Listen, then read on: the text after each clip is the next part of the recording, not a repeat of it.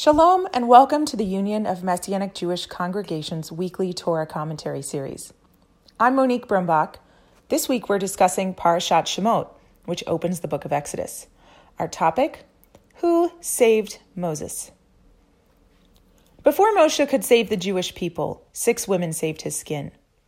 In the opening pages of Exodus, when Moshe finally gets to tell his own story, he takes special care to honor the women to whom he owes his very existence.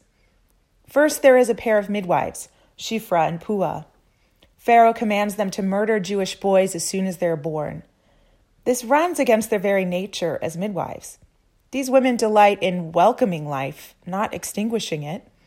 So they engage in creative forms of resistance, quietly delivering Jewish boys to life, covering up the evidence of their birth, and lying to Pharaoh all along. These Hebrew women are baby delivery machines. We just can't get there fast enough before poof, another baby shoots out and it's too late. Thanks to Shifra and Pua, Moshe's life is not threatened on his very first day. Instead, the real threats come three months later. Then there is Moshe's mother, the woman who gave him life. Yocheved, a daughter of Levi, gives birth to her third and final child. The boy is beautiful, the text says. She tries to hide him. At three months old, his cries grow too loud. So she engages in her own creative form of resistance, just like Shifra and Pua before her. Pharaoh's decree, remember, was that all Jewish baby boys should be thrown into the Nile. She puts her little boy in the Nile, but protects him in a waterproof box slathered with pitch. The word for this box is teva, the same word for Noach's rudderless ark in Genesis.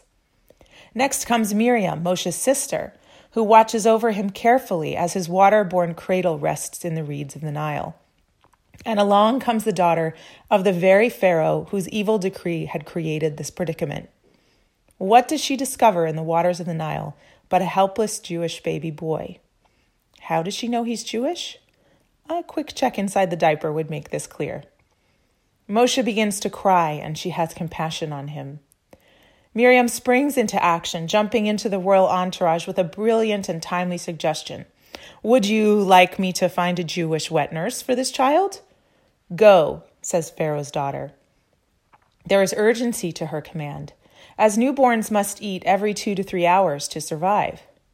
Miriam fetches Yocheved, and Pharaoh's daughter makes a brilliant, life honoring proposal which begins with a subversive turn of phrase. Hiliki et hayeled hazeh can be translated as take this child. But as Rashi observes, it also means in a subtle way, this child belongs to you. Here, Pharaoh's daughter honors what is true, that this is the child's true mother. She commands Yocheved to nurse her own son. She will even pay her wages and bring the boy to live in the palace when he's ready to be weaned. Imagine a soldier barging into Yocheved's home in search of male Jewish babies. Get out of here, Amram can say. This is a ward of the palace. My wife is nursing this child for the daughter of Pharaoh. If you touch this child, you will surely be executed. Imagine Hitler's daughter doing the same thing, hiding or providing for a helpless Jewish child, adopting it as her own, using her proximity to power to protect the Redeemer of Israel even as her father burns the whole world down. It's precisely because her actions are so extraordinary and unexpected that Pharaoh's daughter receives two distinct honors. The first is the honor of naming Moshe, who is forever remembered by the name chosen by his royal redeemer Moshe, because I drew him from the water. We never actually learn the name Moshe was given on the day of his circumcision. Instead, he's forever known by his adoptive mother's name. The second honor she receives is a new name for herself, Batya, or Bitya. You'll find reference to this in the fourth chapter of First Chronicles, where we learn that she later married a man from the tribe of Judah named Mered. It's an extraordinary honor. Because she saves Moshe, Bat Paro becomes Batya. The daughter of an anti Semitic despot becomes a daughter of the God of Israel and all of her descendants are Jews. The final woman to save Moshe's life is his Midianite wife, Zipporah. Moshe first saves her life by scaring away a group of shepherds encroaching on her father's land. He is rewarded with her hand in marriage. Zipporah returns the favor while they are en route to Egypt. They are sleeping at an inn when God comes to kill Moshe. Wait, what? Why does the same God who just gave Moshe redemptive marching orders and a stick full of magic tricks suddenly want to kill him? Zipporah figures it out. Because the man who is to serve as the redeemer of all Israel has not bothered to circumcise his own son. This is the most basic entry level mitzvah, and Moshe has failed in his duty to perform it. So she takes on the task herself. Now, she's not a skilled mohel who has done this many times and can manage the procedure painlessly. So there must have been plenty of blood, screaming, and tears, both from the wounded child and the traumatized mother. It's no wonder she throws the foreskin at Moshe's feet and expresses her disgust. You are truly a groom of blood to me, a groom of blood because of the circumcision. Her meaning is clear. I will never forgive you for making me hurt my own son to save your hypocritical life.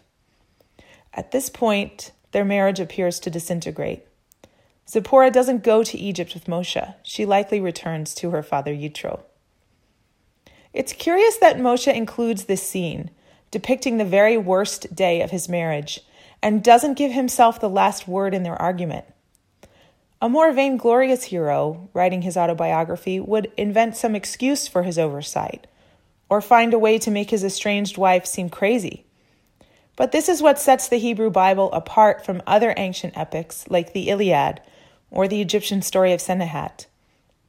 The Bible is not afraid of revealing its heroes' personal shortcomings. Neither does it gloss over some very colorful marital spats. I find myself very moved by the women of Parashat Shemot and grateful that Moshe took the time to honor them in the opening pages of his autobiography. There's a very clear message. I cannot tell you my own story without first telling theirs. I would be nothing without these women. The Jewish people would still be enslaved in Egypt if not for these women. Remember them as I do. What all these women have in common is their willingness to engage in subversive action to save and preserve life.